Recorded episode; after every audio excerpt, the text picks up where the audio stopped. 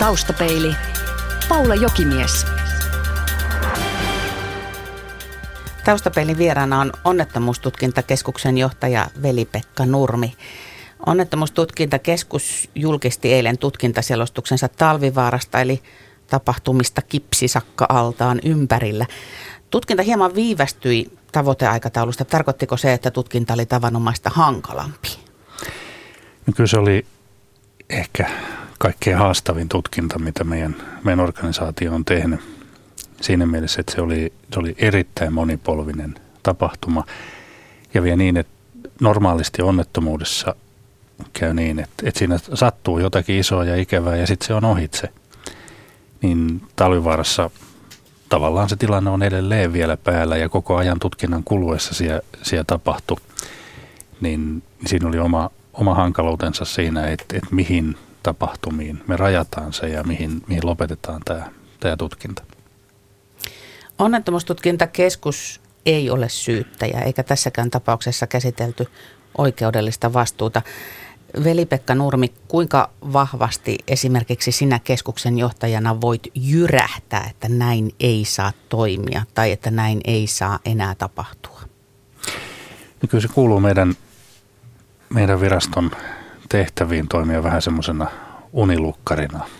Ja, ja näkökulma tässä on ihan selvästi se, että me teemme tätä työtä sen takia, että turvallisuus paranisi ja vastaavia onnettomuuksia ei enää sattuisi. Että se, että me emme kyllä syytä ketään siinäkään tilanteessa, että me esitämme, että asiat pitää tehdä paremmin kuin tähän asti.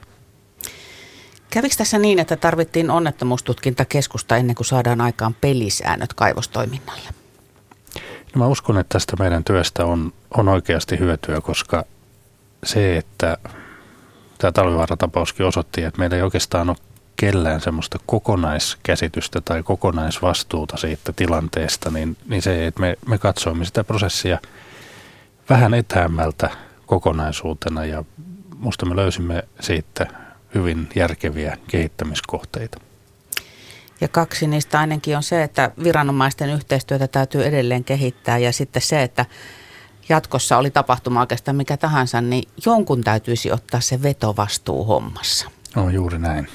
Et silloin kun, kun tapahtuu paljon niin, ja tapahtuu isoja, niin siellä on, siellä on monta toimijaa ja jos se yleisjohtajuus puuttuu, niin, niin se toiminta ei ole niin, niin rationaalista ja niin, niin tehokasta, mitä se voisi olla. Ja, ja tietysti koska on viranomaistoiminnasta kysymys, niin silloin pitää olla taustalla olevien säädösten myös kunnossa, koska se ei riitä, että arkijärjellä päätellään, että näin olisi nyt hyvä toimia, vaan kysymys on toimivallasta ja siitä, että kenellä on, on virallisesti annettu pelimerkit johtaa tilannetta. Ympäristöhaittoihin liittyvät tapaukset ovat toistaiseksi olleet asialistallanne vissiin aika harvinaisia. Mä luulisin, että talvivaara on kaiken kaikkiaan ainoa semmoinen onnettomuus, missä käsiteltiin pelkkää ympäristövahinkoa.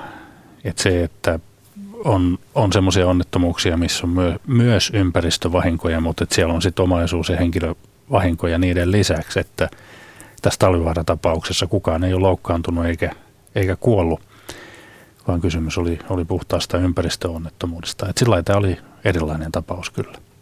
Niin, mm, kuinka selkeästi tämä oikeastaan onnettomuustutkintakeskukselle kuului? Käytiinkö siitä silloin alun perin jonkunnäköistä valikkia, että onko tämä teidän reviiriänne ylipäätään tutkia?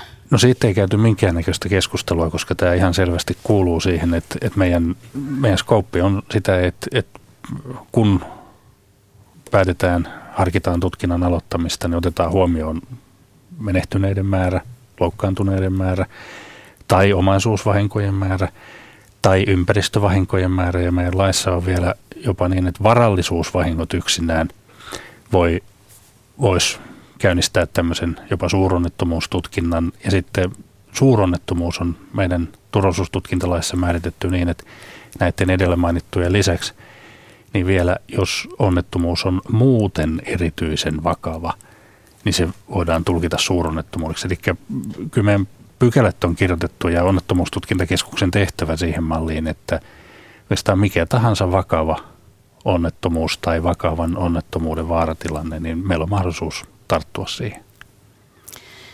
Veli-Pekka Nurmi, olet nyt kolme ja puoli vuotta ollut onnettomuustutkintakeskuksen johtajana ja tuossa käytit jo sanaa unilukkari, kun haarukoit sitä tehtäväkenttää, niin olet ihan kipakastikin ottanut kantaa kyllä esimerkiksi myrskyjen aiheuttamiin ongelmiin, tien raivaukseen, sähköyhtiöiden varautumiseen ja matkapuhelinyhtiöiden toimintaan. Patistelusi on myös tuottanut tuloksia. No joo, ja tietysti mun näkövinkkelistä niin ihan aiheesta. Että sähkö ja tietoliikenne on tämän päivän yhteiskunnassa, niin ne on, ne on niin perusasioita, että käytännössä kaikki pyörät pysähtyy ilman sitä. Ja, ja kun nyt näyttää siltä, että, että meillä on ollut, ollut viime vuosina näiden myrskyjen ja rajuilmojen seurauksena, niin aika laajalla alueella jopa vuorokausien sähkökatkoja, niin se ei ole kyllä mistään kotoisin, ei sovi tähän tämän päivän yhteiskunnan pyörimiseen yhtään. Niin nythän on viime syksynä tullut voimaan sähkömarkkinalaki ja siinä sitten määritellään se, että sähkökatkokset eivät saa kestää asemakaava-alueella yli kuutta tuntia, eivätkä muualla yli 36 tuntia. Okei, siirtymäaika on pitkä, mutta että jotain pitää tapahtua jo nytkin. Eli jos ja kun seuraava myrsky iskee, niin minkä toivot muuttuneen edelliskerroista? Mikä on parantunut? Kyllä mä uskon, että niin sähköyhtiöpuolella kuin, kuin siellä teleyritysten puolella, niin, niin kyllä siellä on otettu tosissaan se, että pitää silloin nopeasti saada apua, jos, jos on isoja tuhoja.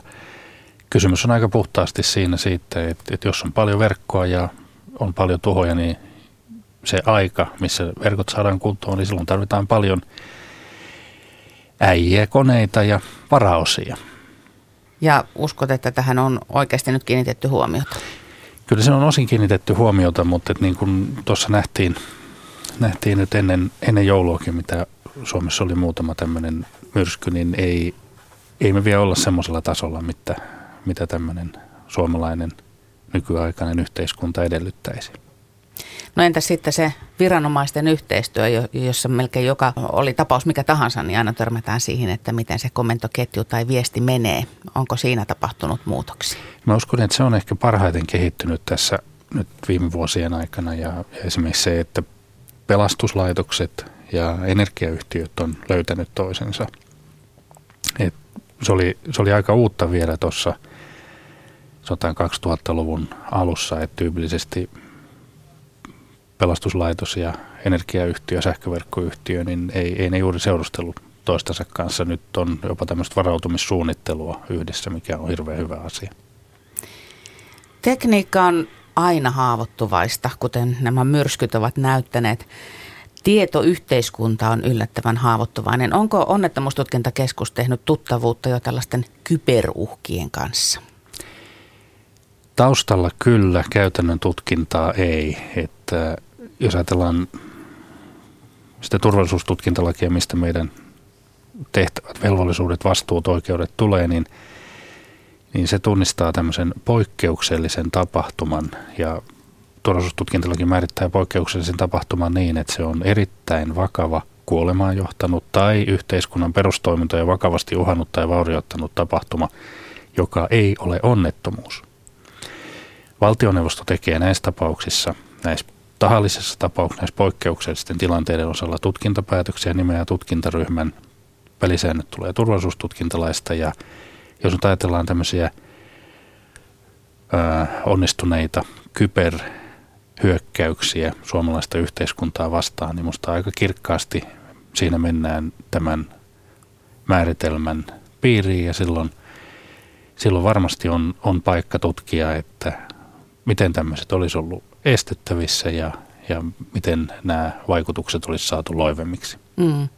Eli teillä on suunnitelmat valmiina, että sitten kun se konkretisoituu, niin te tiedätte heti, miten ryhtyä toimintaan. No aika pitkälle näin, että, että on, on varauduttu myös tämmöisen tapauksen tutkintaan. Toivottavasti ei, ei koskaan jouduta semmoisiin hommiin, mutta siihen suuntaan maailma menee, että varautua täytyy. Ja näillä kyberhyökkäyksen keinoin yksi varmasti tämmöinen todennäköisempiä kohtia siellä puolella on, että koitetaan vaikuttaa tähän suomalaiseen energia, sähköenergiajärjestelmään joko vaikuttamalla tuotantoon tai, tai verkkoihin ja eli niin kuin kylmästi sanottuna pistää valot pois valtakunnasta.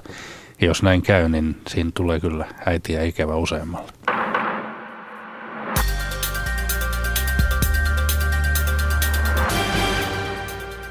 Taustapelin vieraana on onnettomuustutkintakeskuksen johtaja Veli-Pekka Nurmi.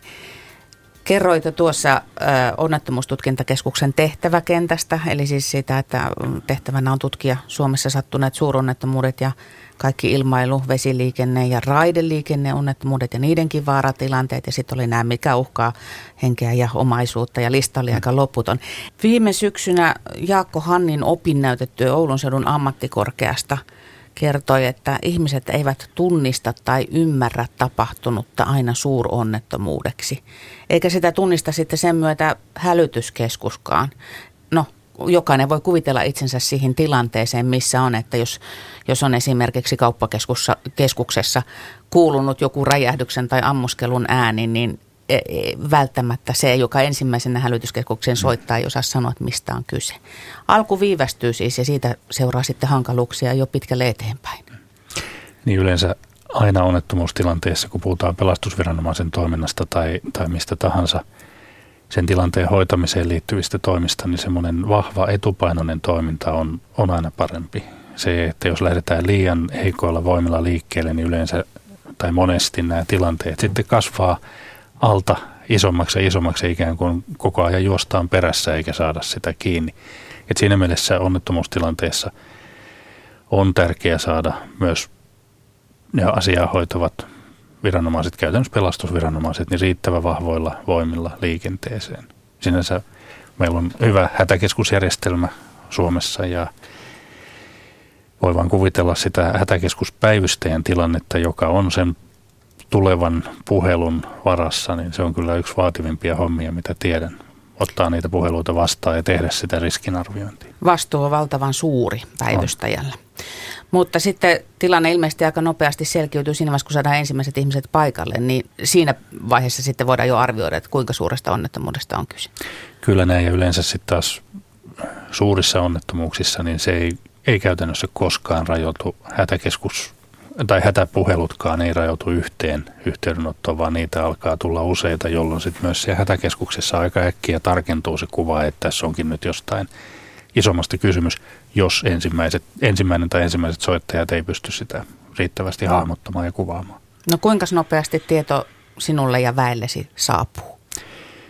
Onnettomuustutkintakeskus saa tyypillisesti hyvin nopeasti tiedon näistä, että me ollaan Meillä on hätä, tai hätäkeskuslaitoksella on velvollisuus ilmoittaa onnettomuustutkintakeskukselle näistä vakavista onnettomuuksista ja se on järjestetty käytännössä niin, että me on onnettomuustutkintakeskus on määrittänyt näiden kaikkien vakavimpien onnettomuuksien tehtävälajit. Ne on liitetty hätäkeskusjärjestelmään vasteisiin niin, että samanaikaisesti kun hätäkeskuspäivystäjä on tehnyt riskinarvion, että tässä on esimerkiksi vaikka kysymyksessä suuri rakennuspalo ja hän hälyttää siihen suunnitelman mukaiset pelastustoimen joukot, niin me saamme samalla hetkellä tiedon, kun palokuntakin saa siitä. Että se tulee hyvin nopeasti se ensitieto meille. Sitten siellä on useita muita viranomaisia vielä, joilta tulee sitten täydentävää tietoa. Ja tämä on meidän kannalta hyvä, että käytännössä näin varmistetaan, että meiltä ei jää ohi tai ei mene ohi mikään tapaus. Ja, ja myös se, että kun eri toimijat vähän eri vaiheessa omasta näkövinkkelistään ilmoittavat meille, niin myös se, se kuva, mikä meillä on siitä tapahtuneesta, niin se täydentyy koko ajan. Mutta se on tärkeää, että me saadaan nopeasti ensitieto, jolla me saadaan, päästään käynnistämään omaa organisaatiota ja lähdetään seuraamaan, että mitä siellä oikeastaan on tapahtunut. Ja teillä on aina päivystys sitten voimassa, vaikka teitä on aika pieni porukka. No meitä on pieni porukka, mutta meitä on kuitenkin sanotaanko riittävästi ja on ihan välttämätöntä, että tämä homma kunnolla hoituu, että me ollaan aina tavoitettavissa. Mä vaan mietin sitä, että kun tehtäväkenttähän on ihan mahdottoman laaja, alkaa nyt jostain kouluammuskeluista Karille ajoon ja, ja Vihtavuoren räjähdekontista jonnekin tasoristeys onnettomuuteen, niin kuinka teidän pieni porukkanne pysyy, pysyy kartalla kaikesta siitä, mitä Suomessa tapahtuu? No meillä on meillä on ensinnäkin tämä meidän vakinainen virkamiesporukka, niin se on taustaltaan hyvin monennäköistä. Että, että meillä on jos meidän tehtäväkenttä on monipuolinen, niin myös meidän ihmiset on taustaltaan monipuolisia. Sen lisäksi käytännön tutkintatyössä niin minusta on hienosti rakennettu tämä meidän järjestelmä, että meillä ei ole isoa määrää virkamiehiä odottamassa, että jos jotain tapahtuu, vaan meillä on meidän kouluttama aika iso asiantuntijajoukko, jotka ei ole meille vakinaisesti töissä, mutta jos tapahtuu semmoista sopivaa, että heitä tarvitaan, niin me poimitaan sitten meidän virkamiesten avuksi sitten näitä meidän ulkopuolisia asiantuntijoita ja väittäisin, että tämä on erittäin kustannustehokas tapa toimia ja veronmaksaja kiittää. veronmaksaja kiittää. Tuon Vihtavuoren kun sanoin, niin pitää kysyä siitä yksi kysymys. Tämä Vihtavuoren kuumeneen räjähdekonti, niin sen kai voi laskea viime aikojen pahimmaksi läheltä piti tilanteeksi. On se varmaan, on se varmaan semmoinen, että, mutta tietysti näitä on, näitä on niin monennäköisiä, että, että oman laillaan, jos meillä on matkustaja-alus Karilla Turun saaristossa ja siellä on 2000 matkustajaa päällä, niin no nyt se tilanne meni hyvin, mutta olisi voinut kuvitella myös sellaisen tapahtumaketjun tai tapahtumien etenemisen, että, että siinä olisi käynyt huomattavasti paljon huonommin. Että, että kyllä tämmöisiä lähetäpititilanteita myös on, on aina silloin tällöin. Vihtavuori oli, oli noin julkisuusarvoltaan aika näyttävä tapahtuma katselin tuossa tapauslistaa, niin viime vuoden loppupuolella erityisesti just nämä laivojen haverit näyttivät työllistäneen. Ja kun liikennemäärät Suomenlahdella koko ajan kasvavat, niin voi olettaa, että työ ei tekemällä lopu. Näin se on, jos ajatellaan, että minkälaisia suuronnettomuuksia Suomessa, Suomen lähi, lähialueilla voisi tapahtua, niin kyllä tämmöinen vakavan merionnettomuuden uhka on ihan realistinen – että juuri se, että, että Suomenlahden liikenne on, on todella, todella kovaa. Siinä on, siinä on, voisi sanoa näin pitkittäin, on tavaraliikennettä ja sitten on hyvin tiheä, varsinkin kesäaikaan hyvin tiheä henkilöliikenne poikittain siinä. Että jos, jos jollain on mahdollisuus katsoa jollain teknisellä vempeleellä Marinetrafikista tai jostain, että millaista tuo Suomenlahden alusliikenne on, tai ylipäänsä niin kuin Itämeren alusliikenne, niin on se kyllä niin kuin Mannerheimin tie ruuhka-aikaan. Niin ja jokainen meistä muistaa Estonia, mutta, mutta näiden laivojen myötä pääsemme myöskin taas takaisin siihen vakavan ympäristötuhon mahdollisuuteen, että jos joku tankkeri karahtaa kiville, niin aika iso osa Suomenlahden ympäristöstä on silloin uhattuna. Kyllä se näin on ja, ja tuossa on, on hyvin suuria määriä öljyä kuljetetaan jatkuvasti nimenomaan pitkittäin ja sitten tämä henkilöliikenne risteää poikittain siihen. Ja sitten vielä jos ajatellaan, että meillä sattuisi tämmöinen tämmöinen tuossa merellä, niin vallitsevat tuulet on aika lailla jostain sieltä niin kuin lounaan etelän suunnasta, niin silloin todennäköisimmin – jos ajatellaan sääolosuhteita, niin se mieluumminkin tulee Suomen syliin, kun lähtee poispäin täältä. Että se on vielä, vielä tämmöinen meidän kannaltamme hankala asia. Onnettomuustutkintakeskuksen johtaja Veli-Pekka Nurmi, toinen liikenteellinen ikuisuusaihe liittyy raideliikenteeseen ja tasoristeyksiin. Koska Suomi on tasoristeyksetön maa? Valitettavasti varmaan kukaan nyt meistä tätä kuuntelevista ei, ei tule näkemään sitä päivää, mutta uskon, että siihen olisi hyvä mahdollisuus, mihin onnettomuustutkintakeskuskin on patistanut, että tehtäisiin nyt kunnollinen tarkastelu siitä, että missä ne vaarallisimmat tasoristeykset on ja lähdettäisiin vaarallisuusjärjestyksessä poistamaan. Meillähän on todella paljon poistettu tasoristeyksiä tässä 10-20 vuoden aikana, mutta siinä periaatteena on ollut se, että kun on, on rataosilla nostettu junien nopeuksia, niin silloin on poistettu tasoristeyksiä, mutta ne ei ole ollenkaan sieltä vaarallisemmasta. Tai niin kuin tällä turvallisuusnäkövinkkelillä ei, ei ole juurikaan ollut merkitystä siinä. Taustapelin vieraana on onnettomuustutkintakeskuksen johtaja Veli-Pekka Nurmi jostain syystä läsnäolosi innoittaa minua maalailemaan piruja seinille ja kaiken maailman onnettomuusskenaarioita tulee mieleen. Viime aikoina olemme saaneet lukea esimerkiksi Norjan rannikon puutalokaupunkia rajuista tulipaloista. Itse nykyturkulaisena, Turun palon tietysti tiedät, mutta voisiko tällaista tapahtua nyky-Suomessa jollain mittakaavalla, mitä Norjassa nyt nähdään? Tämä on, tämä on mielenkiintoinen kysymys ja meillä on kyllä vielä työn alla se, että me, meidän pitää perehtyä siihen, että mitä siellä Norjassa oikeastaan on, on tapahtunut. Siellä on ollut useita tämmöisiä vakavia paloja ja vielä tämä vuoden aika on, on aika erikoinen tämmöiselle. Että kyllähän meillä on, on Suomessa myös tämmöisiä tiiviisti rakennettuja puutaloalueita. Otetaan nyt vaikka yksi, yksi esimerkki, ehkä kaikkein hienoin esimerkki, vanha Rauma. Niin kyllä siinäkin on oksat pois, jos siellä oikein kunnon tulipalo johonkin taloon tulee. Et siinä mielessä pätee se vanha, vanha viisaus, että palot on parempi ehkäistä kuin sammuttaa. Aiotko siis olla yhteydessä Norjan suuntaan ja kysyä, että mikä jutun varsinainen juoni oli? Ilman muuta tarkoitus on, että, että me otamme selvää siitä, että mitä se oikeastaan on, on ollut näiden tapahtumien taustalla ja miten ne on hoidettu ja, ja miksi on käynyt niin, että ne vahingot on tai valot on päässyt niin suuriksi ja vahingot on päässyt niin isoiksi. Mikä on onnettomuustutkintakeskuksen johtajan pahin painajainen? Kyllä tässä virassa varmaan se on, että tulee, tulee tieto siitä, että, että meillä on iso matkustajalentokone tullut kenttään ja, tai sitten iso matkustajalaiva uponnut. Koska silloin heti jo siitä ilmoituksesta tietää, että täällä on erittäin suuri määrä uhreja.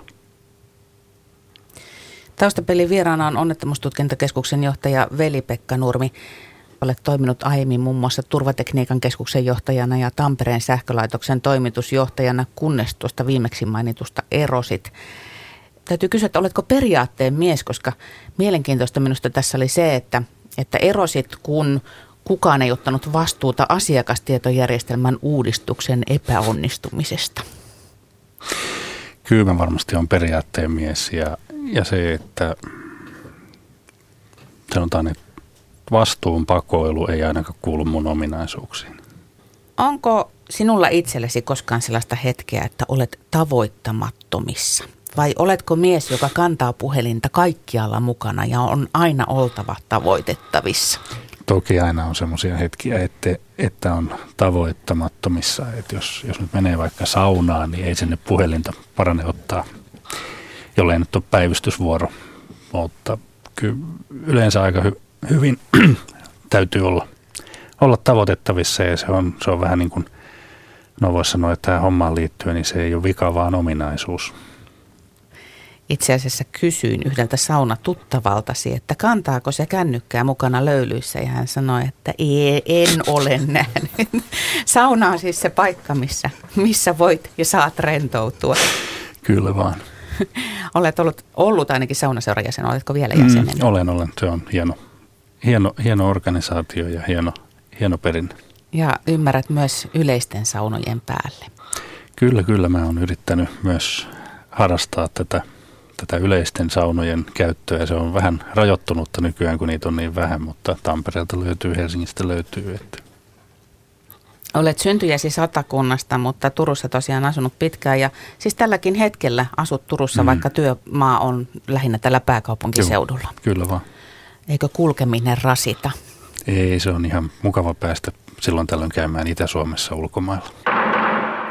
Taustapeilin Vakio Viitonen. Onnettomuustutkintakeskuksen johtaja Veli-Pekka Nurmi. Mitä muistat lapsuudestasi? Paha kysymys, mutta ehkä tähän ajankohtaan liittyen voisi sanoa nyt, kun on, eletään helmikuun alkupuolta, niin keskeinen muisto lapsuudesta on se, että maaliskuun 17. päivä on aina kevät.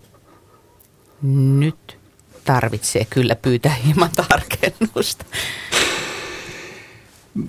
Mulla on syntymäpäivä kertunpäivänä ja, ja mä pelasin, pelasin nuorena sillä puolitosissaan jääkiekkoa ja silloin oli hyvin, oltiin paljon luonnon jäillä – ja se oli hirveän tärkeä asia, että, että mitenkä pitkään keväällä pystyy luonnonjäillä pelaamaan kiekkoa. Ja, ja mulla on semmoinen 50 vuoden seuranta tässä, että käytännössä kertunpäivänä aina on, on niin pitkällä kevät, että joko jäät on semmoisia kevään pehmentämiä huonoja, tai sitten ei pääse enää ollenkaan luonnonjäille. Et vaikka maaliskuun alkupuolella näyttäisi, että talvi jatkuu juhannukseen asti, niin kertunpäivänä on kevät paras ja pahin luonteen piirteesi?